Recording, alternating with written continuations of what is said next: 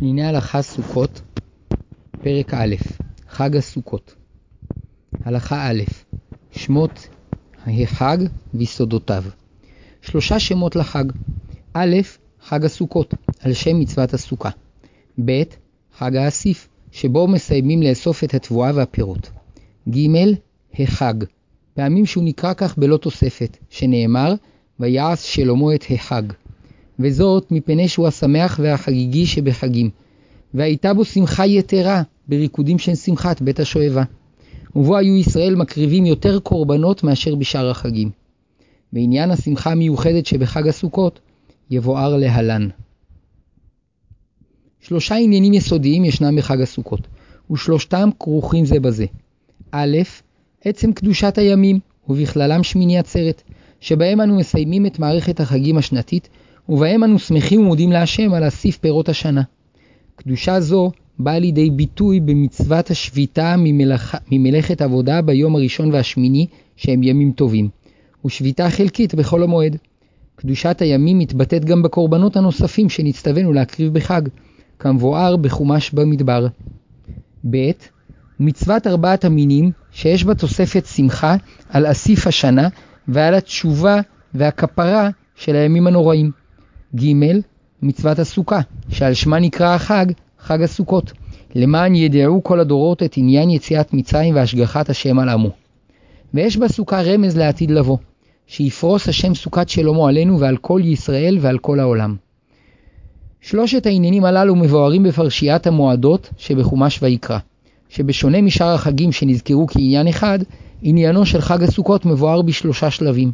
הראשון, וידבר אדוני אל משה לאמור, דבר אל בני ישראל לאמור, בחמישה עשר יום לחודש השביעי הזה, חג הסוכות שבעת ימים להשם. ביום הראשון מקרא קודש, כל מלאכת עבודה לא תעשו. שבעת ימים תקריבו אישה להשם, ביום השמיני מקרא קודש יהיה לכם, והקרבתם אישה להשם עצרת היא, כל מלאכת עבודה לא תעשו. השני, אך בחמישה עשר יום לחודש השביעי, באוספכם את תבואת הארץ, תחוגו את חג השם שבעת ימים. ביום הראשון שבתון, וביום השמיני שבתון. ולקחתם לכם ביום הראשון פרי עץ הדר, כפות תמרים וענף עץ אבות וערבי נחל, ושמחתם לפני השם אלוקיכם שבעת ימים. השלישי, וחגותם אותו חג להשם שבעת ימים בשנה, חוקת עולם לדורותיכם, בחודש השביעי תחוגו אותו. בסוכות תשבו שבעת ימים, כל האזרח בישראל ישבו בסוכות. למען ידעו דורותיכם, כי בסוכות הושבתי את בני ישראל בהוציא אותם מארץ מצרים. אני השם אלוקיכם. סוכות, פרק א', הלכה ב' חג האסיף חג הסוכות נקרא גם חג האסיף, שנאמר, וחג האסיף תקופת השנה, מפני שהוא חל בעונה שבה מסיימים לאסוף את התבואה ושאר הפירות מן השדות אל הבתים והמחסנים. וכן נאמר, חג הסוכות תעשה לך שבעת ימים, באוספך מגורנך ומיקבך. שלושת הרגלים קשורים לעונה החקלאית שבה הם חלים, שנאמר, שלוש רגלים תחוג לי בשנה, את חג המצות, למועד חודש האביב, וחג הקציר, ביקורי מעשיך אשר תזרע בשדה, וחג האסיף, בצאת השנה, באוספך את מעשיך מן השדה. חג הפסח, במועד האביב, בעת שהכל מתחיל לצמוח. חג השבועות, בהשלמת קציר התבואה ותחילת קטיף הפירות. וחג הסוכות, לעת סיום איסוף פירות השנה. ומצוות החגים היא שנשמח ונודה בהם להשם על השפע הטוב שנתן לנו. ולכן שמחת חג הסוכות יתרה, שבו מסיימים לאסוף את יבול השנה כולה. התהליך הטבעי שמתרחש בעולם הזה משקף את התהליך הרוחני שמתרחש בעליונים. חג הפסח הוא זמן של התחלה והתחדשות, ולכן בו יצאנו ממצרים ונעשינו לעם. חג השבועות הוא זמן של הבשלת תהליך הצמיחה של התבואה, ולכן בו קיבלנו את התורה. חג הסוכות הוא זמן של סיום אסיף התבואה והפירות אל הבית, וכך, גם מבחינה רוחנית, הוא זמן של איסוף הפירות הרוחניים שזכו להם ישראל במשך ימי השעבוד במצרים והנדודים במדבר, אל תוך ביתם, היינו לארץ ישראל שהיא ביתם של ישראל. וכפי שכתב האברבנאל, שעיקר שמחת חג הסוכות על ירושת הארץ, שחג המצות על סגולת ישראל שהתגלתה ביציאת מצרים, חג השבועות על מתן תורה, וחג הסוכות על ירושת הארץ. שני מעגלים מסתיימים בסוכות. המעגל הארוך הוא מעגל שלושת הרגלים, שתואם את מחזור העונות החקלאיות. וכך בכל חורף התהליך מתחיל מחדש בזריעה ובהכנה. באביב הצמיחה פורצת, ואז אנו זוכים לחג הפסח, שבו התגלתה סגולת ישראל, שבחר בנו השם מכל העמים. לאחר מכן, בחג השבועות, משלימים את קציר התבואה שממנה עיקר מאכלו של האדם. ואז אנו זוכים לקלוט את אור התורה שהיא עיקר חיינו. ותהליך קטיף הפירות הולך ונמשך כל הקיץ עד השלמתו בחג הסוכות. הרי שכל הפירות הרוחניים של השנה הולכים ומתקבצים בחג הסוכות, ועל כן השמחה בו רבה יותר משאר החגים. המעגל הקצר קשור לתהליך התשובה והכפרה שאנו עוברים בחודשי אלול ותשרי. יחד עם כל הדברים הטובים שעשינו במשך השנה, אדם מטבעו גם עלול לחטוא. וכדי להשלים את השנה באופן החיובי ביותר, יש לשוב בתשובה, להתנקות ולהזדכך מכל הרע שדבק בנו. וזו עבודתנו הרוחנית בחודש אלול, ראש השנה, עשרת ימי תשובה ויום הכיפורים. ובזכות התשובה, הכפרה והזיכוך, הטוב שקלטנו במשך השנה, נעשה מנופה ונקי מהרע שדבק בו, ועל ידי כך אפשר לשמוח בחג האסיף, שמחה כפולה. עוד הוסיף ובאר מרן הרב קוק, שיחד עם החשיבות העצומה של התשובה, שמזככת את הלב ומטהרת את המעשים מכיעורם, מתלווה אליה כאב, מתלווה אליה כאב, שגורם להחלשת הרצון הטוב ועוז החיים. ועל כן, השלמת תהליך התשובה הוא בשמחת הקודש של חג הסוכות, שמעצימה בחזרה את הרצון הטוב ועוז החיים הטהור. סוכות, פרק א', הלכה ג' ארבעת המינים. מצוות נטילת ארבעת המינים קשורה לשמחת חג הסוכות, שנאמר, ולקחתם לכם ביום הראשון פרי עץ הדר, כפות תמרים, וענף עץ אבות וערבי נחל, ושמחתם לפני אדוני אלוהיכם שבעת ימים. פרשו חכמים שהשמחה בנטילת הלולב קשורה לעניינו של חג האסיף על שני הפנים שלו, הגשמי והרוחני. הפן הגשמי, שבחג הסוכות מסיימים לאסוף את יבול השנה, והאנשים שמחים ביבולם שמחה יתרה, וכדי שהשמחה תהיה מקודשת ומקושרת להכרת הטוב למי שברא את העולם ומקיימו, מצטווינו ליטול ארבעה מינים כאות תודה להשם. ותקנו חכמים לנענע את ארבעת המינים למעלה ולמטה ולארבע רוחות העולם, כדי לבטא את אמונתנו במי שהשמיים והארץ וארבע רוחות העולם שלו. ויש בזה גם תפילה על השנה הבאה, שיעלה יבולנו יפה, ויציל השם אותנו מרוחות רעות וטללים רעים. הפן הרוחני, שבחג הסוכות סיימנו את תהליך התשובה על חטאי השנה שעברה, ונטילת הלולב היא נשיאת נס לאות ניצחון על הצלחת התשובה וההתקרבות השלמה שלנו אל השם יתברך. וכפי שאמרו חכמים, משל למה הדבר דומה? לשניים שנכנסו לדין. וכשהם יוצאים איננו יודעים מי ניצח, וכאשר אחד מהם מניף את רומחו, אנו יודעים שהוא ניצח. כך, כך ישראל. בכל שנה בימי הדין באים רשעי אומות העולם לקטרג על ישראל, שאינם ממלאים את תפקידם, ואינם ראויים לשאת את שמו יתברך בעולם, ואין ראוי לקיימם עוד. והדין מתוח ועומד, ואין אנו יודעים מי ניצח בטענותיו. וכאשר ישראל יוצאים ולולביהם ואתרוגיהם בידיהם, אנו יודעים שישראל ניצחו בדין, והם בניו ועמו של השם יתברך. ואפילו אומות העולם שמחים עמהם, ועל כן מקריבים עליהם קורבנות בחג הסוכות. וזהו שנצטווינו בתורה, ולקחתם לכם ביום הראשון. עוד רמזים אמרו החכמים במצוות ארבעת המינים, שהם כנגד ארבעה סוגים של יהודים שצריכים להתאגד יחד לקיום המצווה, ועל ידי אחדותם נעשה קידוש השם בעולם, כמבואר להלן בהרחבה. והאחדות שביניהם מביאה לשמחה גדולה, ולכן על ידי נטילת ארבעת המינים אפשר לשמוח לפני השם אלוקינו שבעה ימים. סוכות, פרק א', הלכה ד' הסוכה זכר לסוכות במדבר וענני הכבוד. בטעם המצווה לשבת בסוכה שבעה ימים, נאמר למען ידעו דורותיכם כי בסוכות הושבתי את בני ישראל בהוציא אותם מארץ מצרים, אני השם אלוקיכם.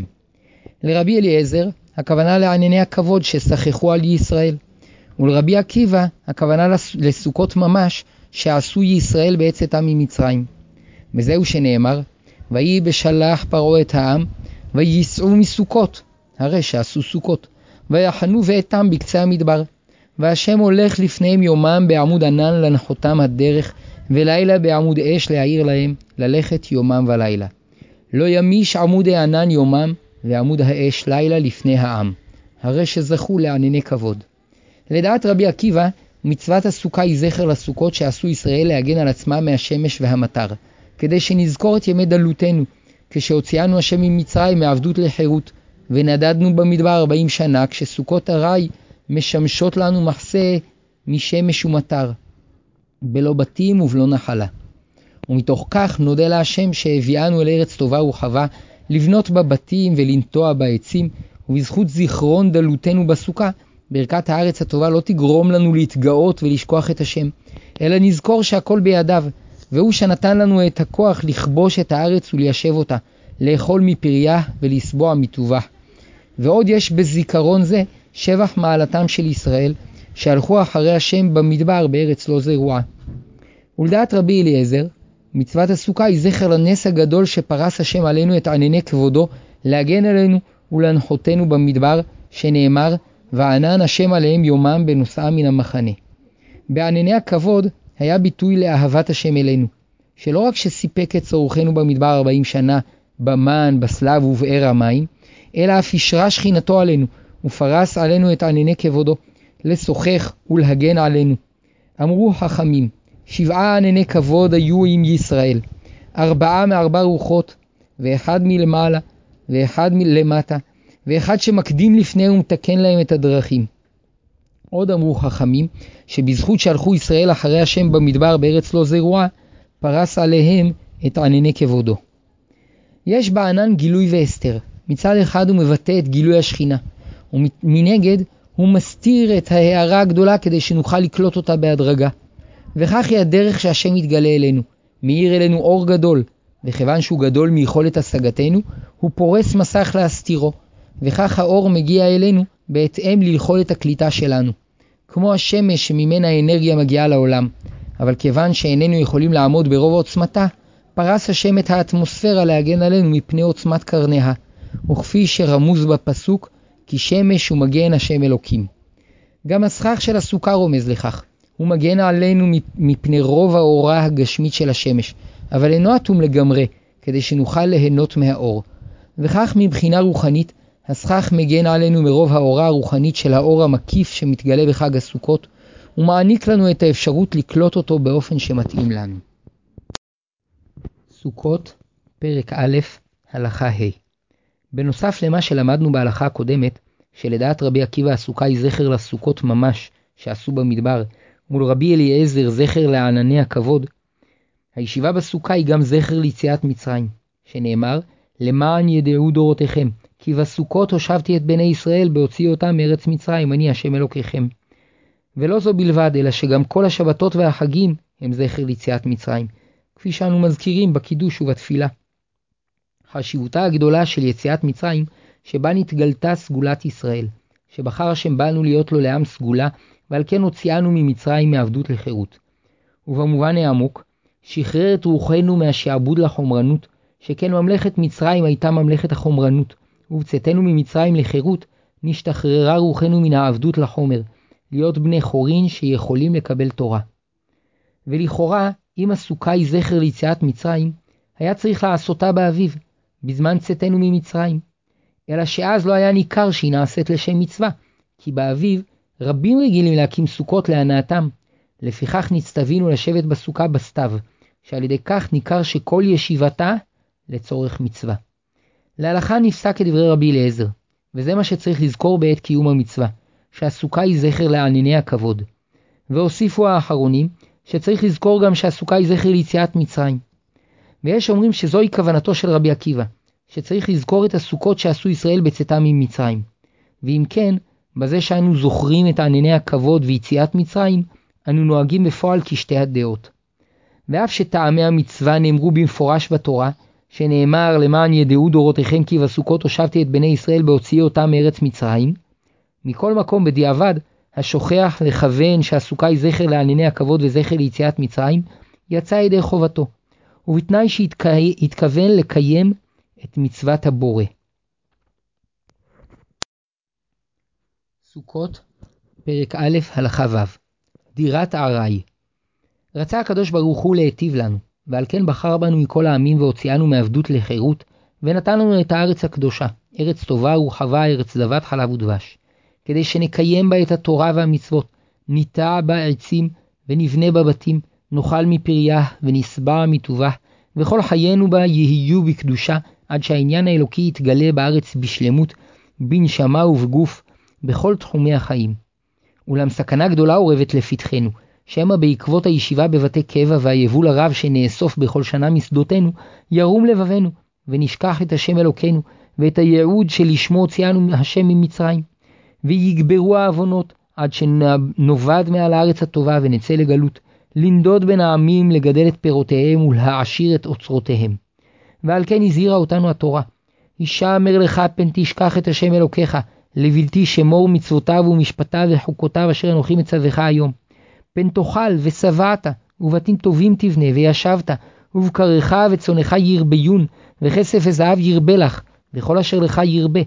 ורם לבביך, ושכחת את אדוני אלוהיך המוציאך מארץ מצרים מבית עבדים.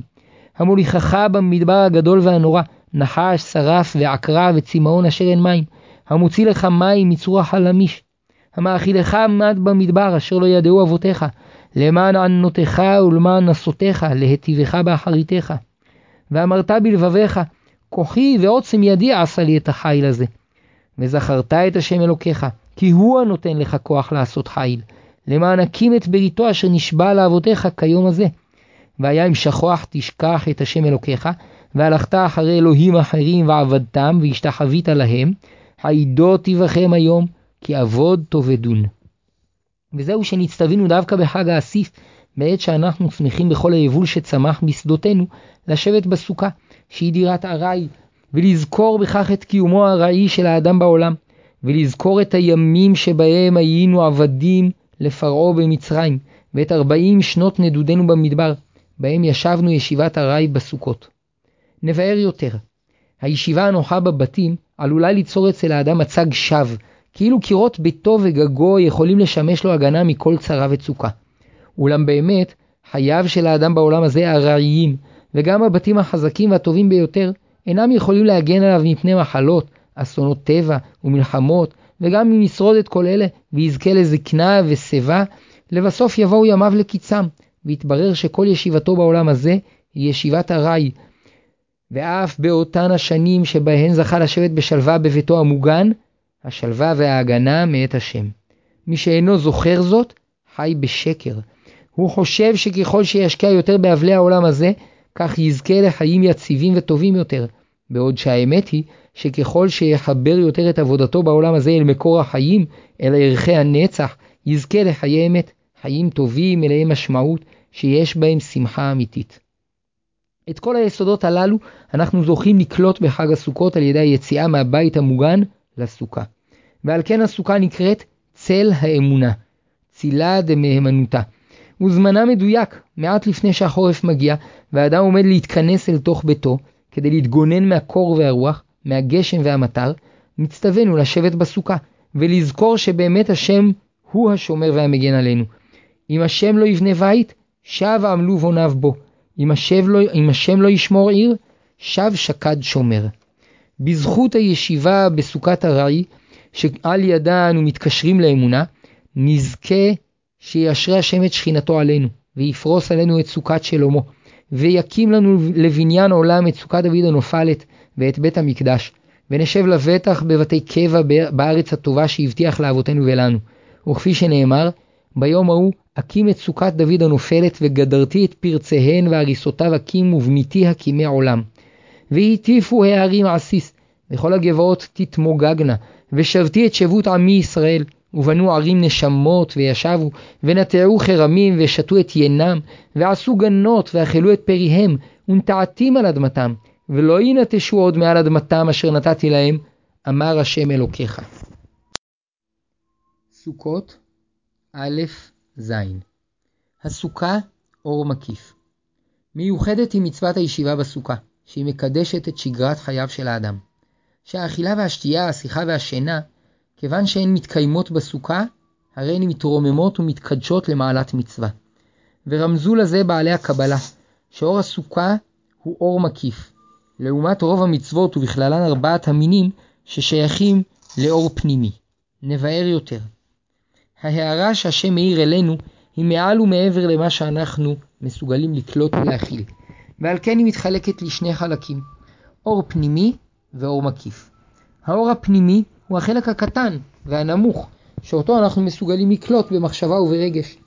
ואילו החלק שגדול מיכולת הקליטה שלנו, נעשה אור מקיף, שאף שאיננו מסוגלים להכיל אותו, הוא מקיף אותנו, הוא מעניק לנו השראה בעלת השפעה מכרעת על חיינו. על ידי האור הפנימי, אנו מסוגלים לרומם ולקדש את הצדדים הרוחניים המודעים של החיים. הוא מתגלה בלימוד התורה ובתפילה, ובעיקר במצוות שבין אדם למקום, שמקשרות את האדם אל מה שמעבר לחיים הרגילים, שבהן בולטת יותר הקדושה שמתגלה לנו. לפי תפיסת האור הפנימי, ככל שהדבר יותר רוחני, כך הוא במדרגה גבוהה יותר. ומנגד, ככל שהוא יותר קשור לענייני המעשה, כך הוא במדרגה נמוכה יותר.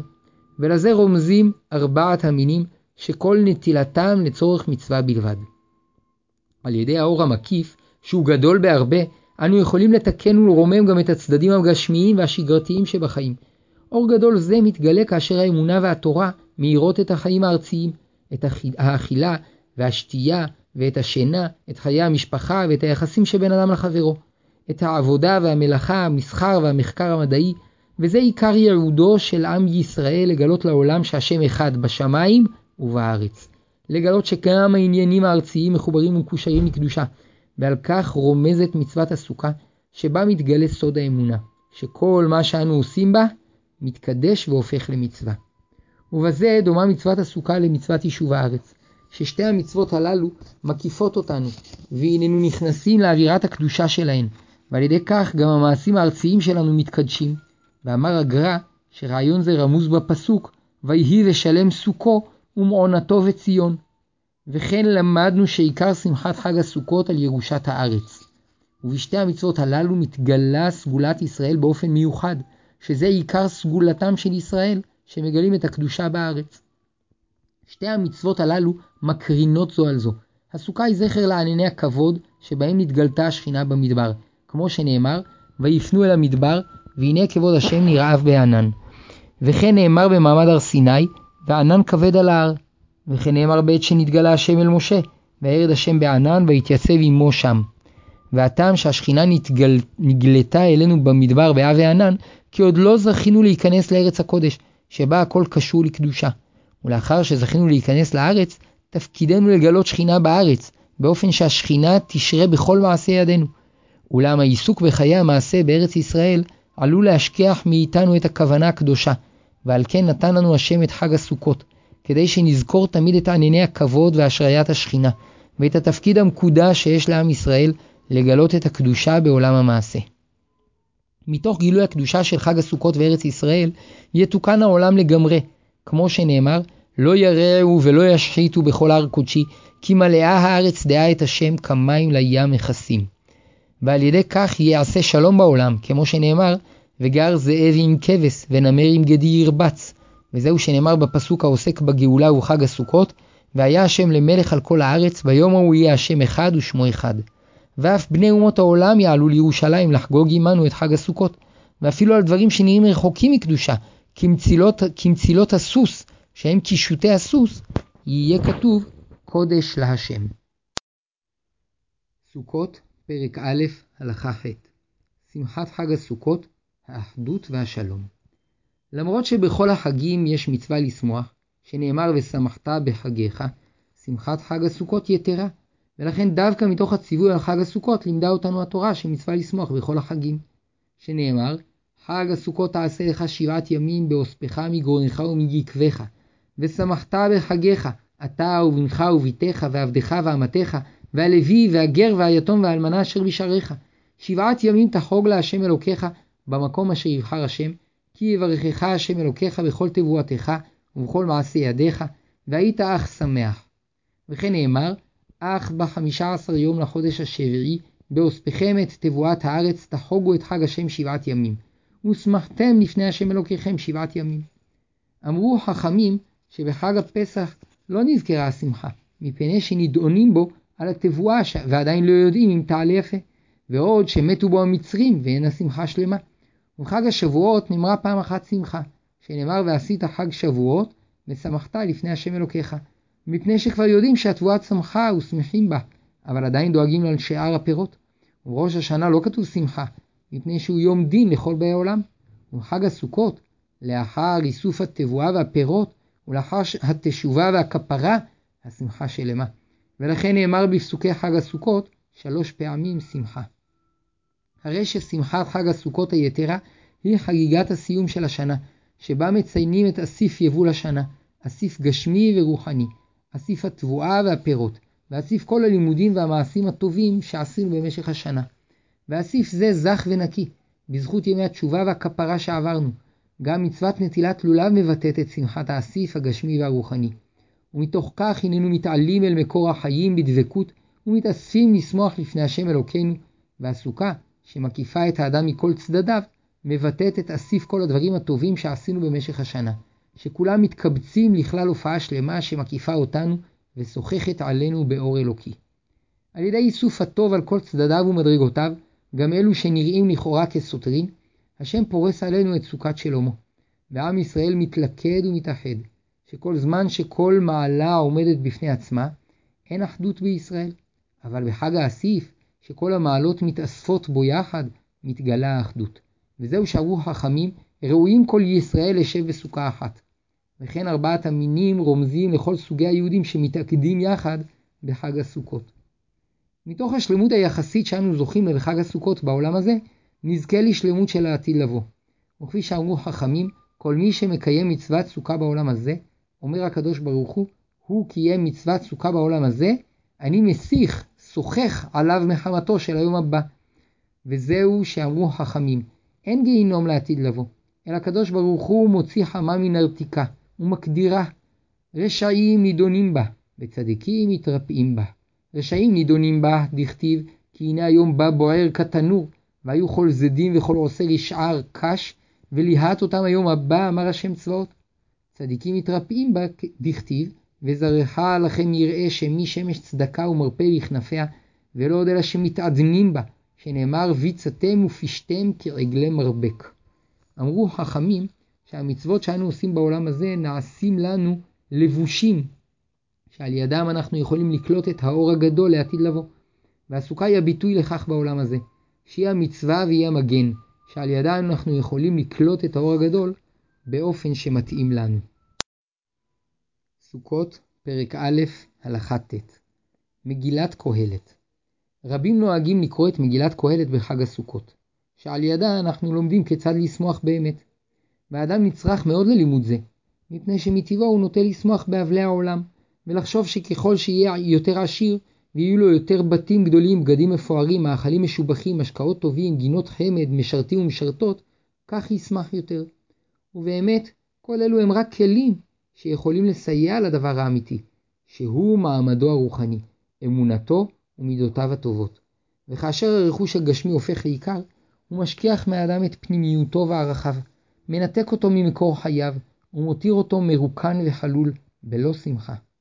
וזה עניינו של חג הסוכות, לשמוח בכל היבול שאספנו במשך השנה שמחה אמיתית.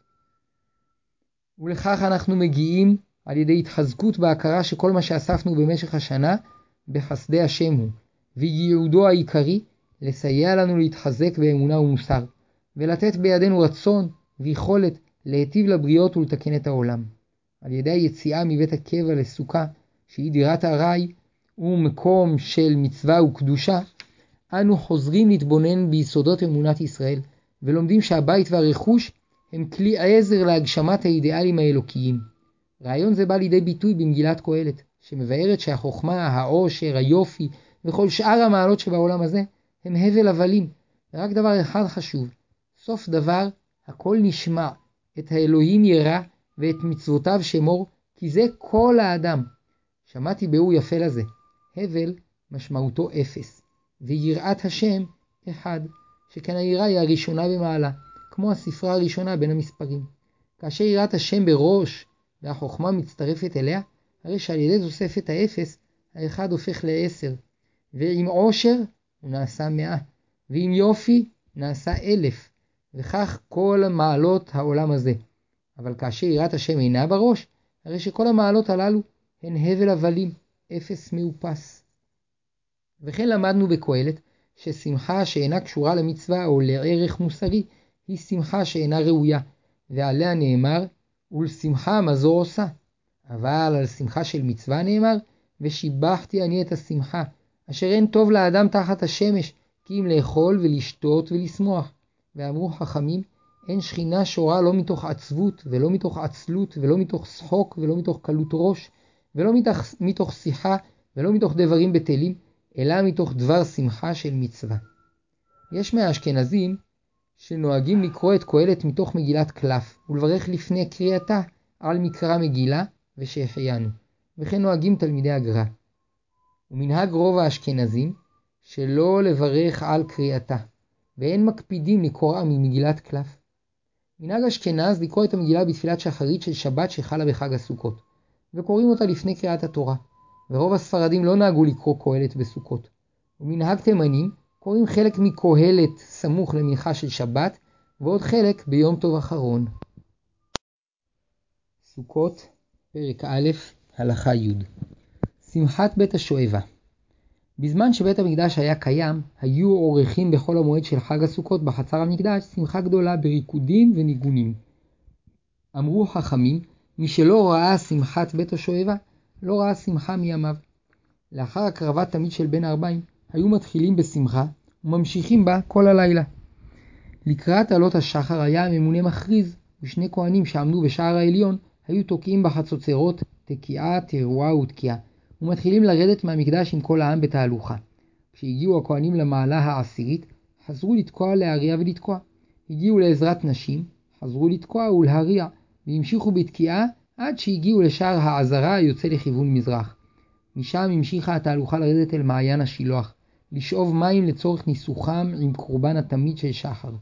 וכשעלו, נכנסו דרך שער המים, ושוב היו הכהנים תוקעים ומרעים ותוקעים בחצוצרות. וכל התקיעות הללו לשם שמחה היו, שנאמר, ושאבתי מים בששון ממעייני, ממעייני הישועה. ועל שם שאיבת המים נקראה שמחה זו שמחת בית השואבה. עוד אמרו חכמים, שמתוך שמחת המצווה זכו גדולי ישראל לרוח הקודש, וגם על שם כך נקראה השמחה שמחת בית השואבה, שמשם שואבים רוח הקודש. על שני יסודות נשענה השמחה. על השמחה המאפיינת את חג הסוכות, ועל המצווה המיוחדת של ניסוך המים שהייתה מתקיימת בחג הסוכות בלבד. בכל השנה, יחד עם כל הקורבנות של הציבור והיחיד, היו מנסחים על גבי המזבח יין, ורק בחג הסוכות, בקורבן תמיד של שחר, נוספה מצווה מיוחדת לנסח יחד עם היין גם מים. לשם כך היו ממלאים שני כלים, האחד ביין והשני במים שהובאו ממעיין השילוח, והיו יוצקים את שני הכלים יחד אל תוך השיטין, שהם נקבים שנבראו בששת ימי בראשית ונמשכים מפני הקרקע אל התהום.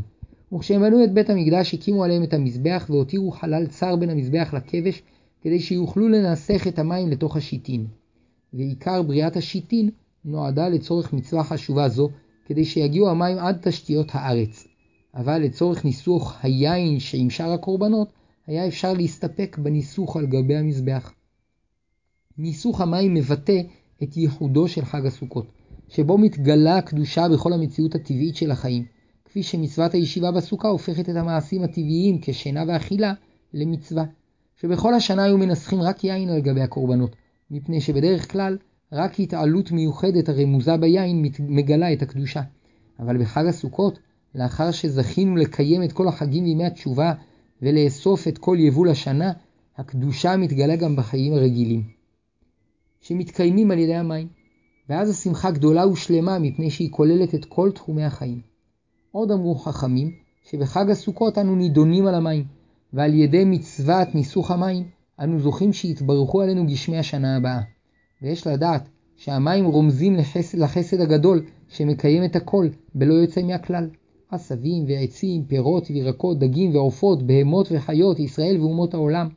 בדרך כלל איננו ראויים להתעלות למדרגת החסד הגדול, אבל בחג הסוכות, לאחר שסיימנו לקיים את כל מערכת החגים והתשובה, אנו זכאים לנסח מים על גבי המזבח, ולהתחבר בזה אל תשתית קיומו של העולם, ולפתוח בכך שערי ברכה לכל חי, ועל כן השמחה שבשאיבת המים גדולה מאוד.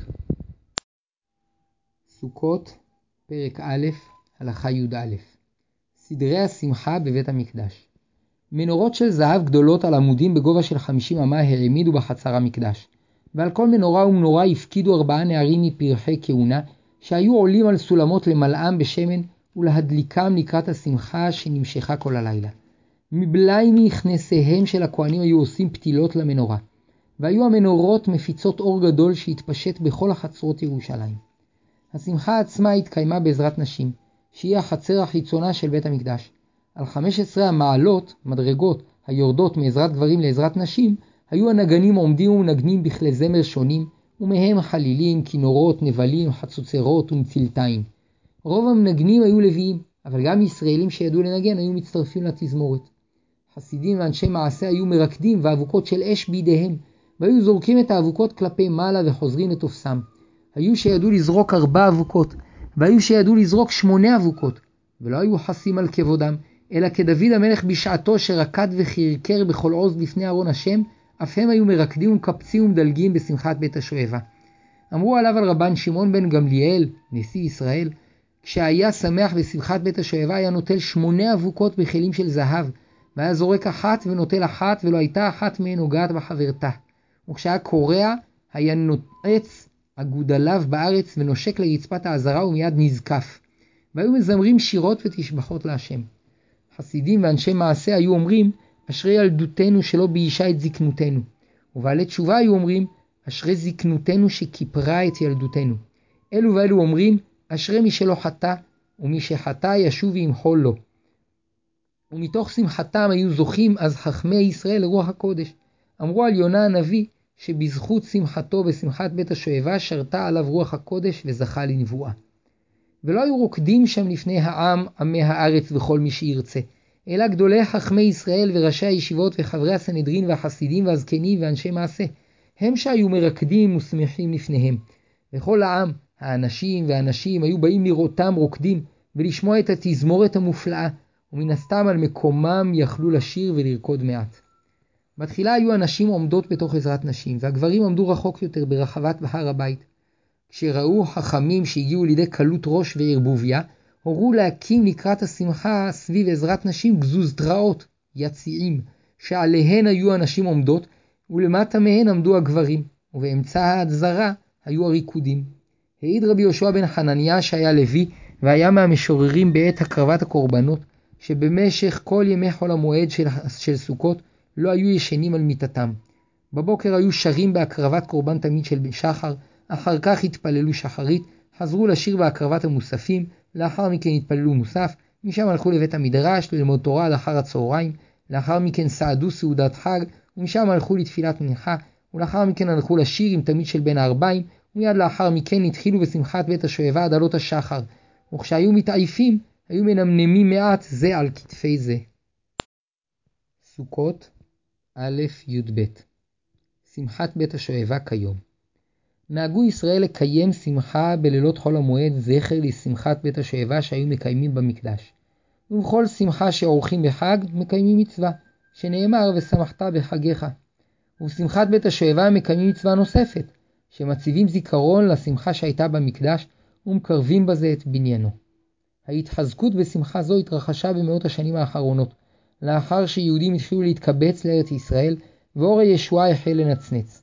בתחילה הנהיגו את השמחה בארץ ישראל, וממנה התפשט המנהג לגולה. וכפי שכתב רבי חיים בן עטר באיגרת ששלח מירושלים, בשנת תק"ג, בכל המועד עשינו שמחת בית השואבה, והייתי אני מדליק לילה אחת, ועשינו שמחה גדולה. וכן מסופר בעוד מקומות שהיו רוקדים במעגל ואבוקות בידיהם. וכן סיפרו החסידים שעלו לארץ מאירופה, שקיימו שמחת בית השואבה בצפת בתופים ומחולות ובאבוקות.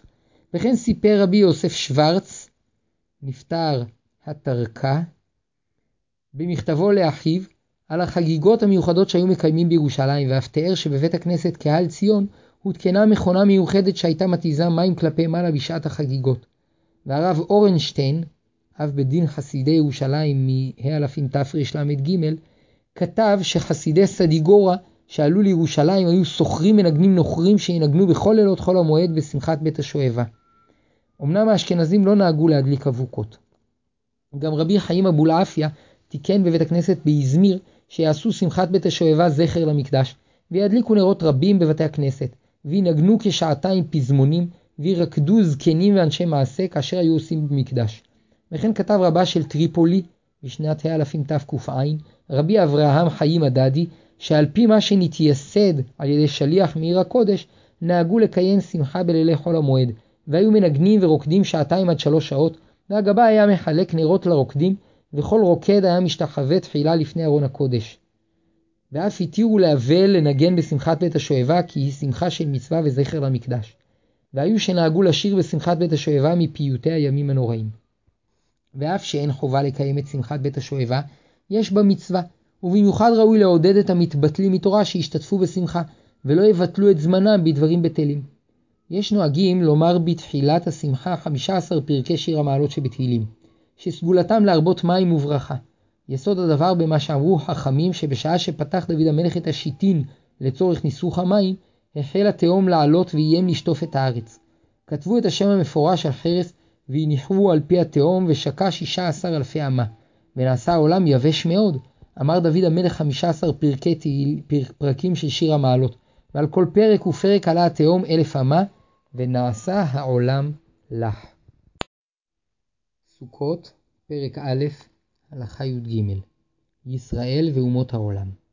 מיוחד הוא חג הסוכות, שגם לשבעים אומות העולם יש בו חלק, שכן אמרו חכמים, ששבעים הפרים שנצטווינו להקריב בשבעת ימי חג הסוכות, הם כנגד שבעים אומות. וכבר למדנו שבחג הסוכות מתגלה שאין תחום שאינו קשור לקדושה, וממילא מתברר גם ערכן החיובי של אומות העולם. אלא שסדר הקרבת הקורבנות הוא מיוחד. ביום הראשון מקריבים 13 פרים, בשני 12, וכך פוחת והולך עד שביום השביעי מקריבים שבעה פרים. והעניין הוא שהשורש הפנימי של אומות העולם הוא טוב, אבל פעמים רבות שבמעשיהם מתגלים חטאים קשים, ויש צורך לברר את הטוב מהרע, ועל ידי מיעוט הפרים, הכוחות השליליים מתכלים, עד שביום השביעי מקריבים שבעה, שהוא המספר הנכון והמדויק לגילוי הקדושה בעולם הזה שנברא בשבעה ימים. וכך למדנו בנביא, שלעתיד לבוא חג הסוכות יהיה אבן בוחן לאומות העולם, שכל מי שיעלה לירושלים להשתחוות להשם ולחגוג עם ישראל את חג הסוכות, יזכה לרוב ברכה, שנאמר, והיה כל הנותר מכל הגויים הבאים על ירושלים, ועלו מדי שנה ושנה להשתחוות למלך השם צבאות ולחוג את חג הסוכות. והיה אשר לא יעלה מת משפחות הארץ אל ירושלים להשתחוות למלך השם צבאות, ולא עליהם יהיה הגשם. ואם משפחת מצרים לא תעלה, עליהם תהיה המגפה אשר יגוף השם את הגויים אשר לא יעלו לחוג את חג הסוכות. זאת תהיה חטאת מצרים וחטאת כל הגויים אשר לא יעלו לחוג את חג הסוכות. היחסים שלנו עם הגויים מורכבים, שכן במשך ההיסטוריה הארוכה שלנו, פעמים רבות נהגו כלפינו ברשעות, אולם היחס הבסיסי שלנו כלפיהם הוא חיובי. אמרו חכמים, אוי להם לגויים שאיבדו ואין יודעים מה, מה שאיבדו. בזמן שבית המקדש קיים, מזבח מכפר עליהם, ועכשיו מי מכפר עליהם? אמרו ישראל, ריבון העולמים, הרי אנו מקריבים עליהם שבעים פרים והיו צריכים לאהוב אותנו, והם שונאים אותנו, שנאמר, תחת אהבתי יסתנוני, ואני תפילה. וכן מבואר בזוהר במקומות רבים, שמתוך אהבה הננו מקריבים עבור שבעים העמים שבעים פרים, כדי להוסיף להם שפע וברכה. אלא שאם הם שונאים אותנו, הרי שבכך שאנו מקריבים עבורם פרים, הם מתעסקים בשפע שקיבלו על ידי הפרים, ואינם מצרים לנו.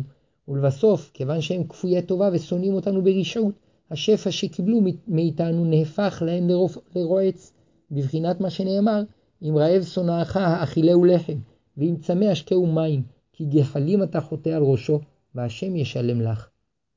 מתוך גילוי האחריות שלנו כלפי כל העולם, מתגלה יותר, מתגלה יותר סגולת ישראל, והדבר בא לידי ביטוי בשמיני עצרת, שבו אנו מתייחדים באהבה המיוחדת שבין הקדוש ברוך הוא לישראל.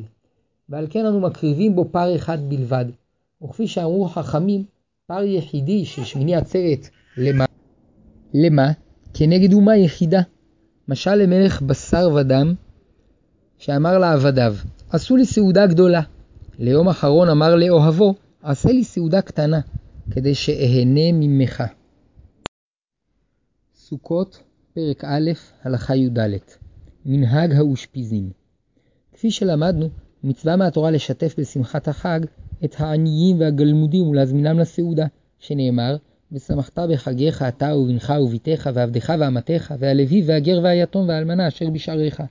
והם האושפיזין, האורחים, שמצווה להזמינם לסוכה. כנגד זה אמרו חכמים בזוהר, שראוי להזמין לסוכה גם אושפיזין עילאין, אורחים עליונים, כלומר את נשמות שבעת הצדיקים, אברהם, יצחק, יעקב, יוסף, משה, אהרון ודוד, שאורם מתנוצץ בחג הסוכות, ובכל יום אורו של אחד מהם מאיר יותר, והוא נכנס בראש, ועימו ששת הצדיקים.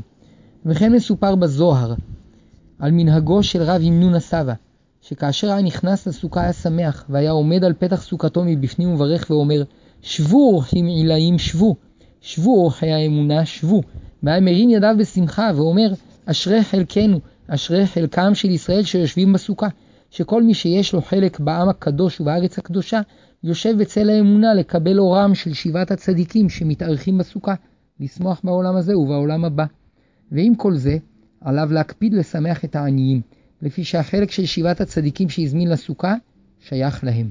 ומי שיושב בצל האמונה של הסוכה ומזמין את האורחים העילאיים, אורחי האמונה, ואינו נותן את חלקם לעניים, קמים הצדיקים משולחנו, משום שאין להתארח אצל קמצן, שנאמר אל תלחם את לחם רע עין, ואל תתאב למטעמותיו.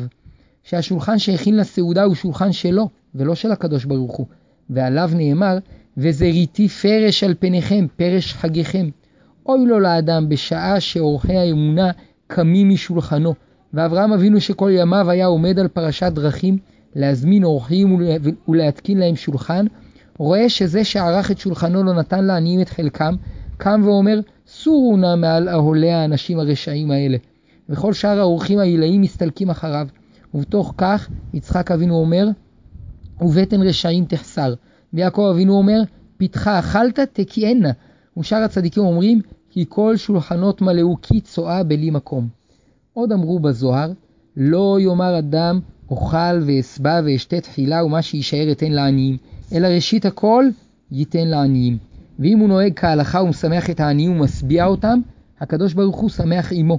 ואברהם אבינו קורא עליו, אז תתענג על השם וירכבתיך על במותי הארץ. וכן כל הצדיקים קוראים עליו פסוקים של ברכה, כמובא שם בזוהר. אשרי חלקו של האדם שזוכה לכל זה. צריך להוסיף שגם מי שנותן צדקה לעניים לפני החג, כפי הראוי לו, מקיים את המצווה, שכן הוא דואג לשתפם בשמחת החג. ואף על פי כן, מצווה גדולה יותר לארח אותם בסוכה. ובדורנו יש להתחזק בזה יותר, מפני שכיום התמעטו הרעבים ללחם, אבל מאידך התרבו העצובים והגלמודים, ומצווה גדולה לטרוח להזמינם להשתתף בשמחה. בסידורים רבים מובן נוסח להזמנת אושפיזין עילאיים בכל יום. הסדר המקובל הוא אברהם, יצחק, יעקב, משה, אהרון, יוסף ודוד. וכך נוהגים ספרדים וחסידים. ולמנהג אשכנז הסדר הוא אברהם, יצחק, יעקב, יוסף, משה, אהרון ודוד.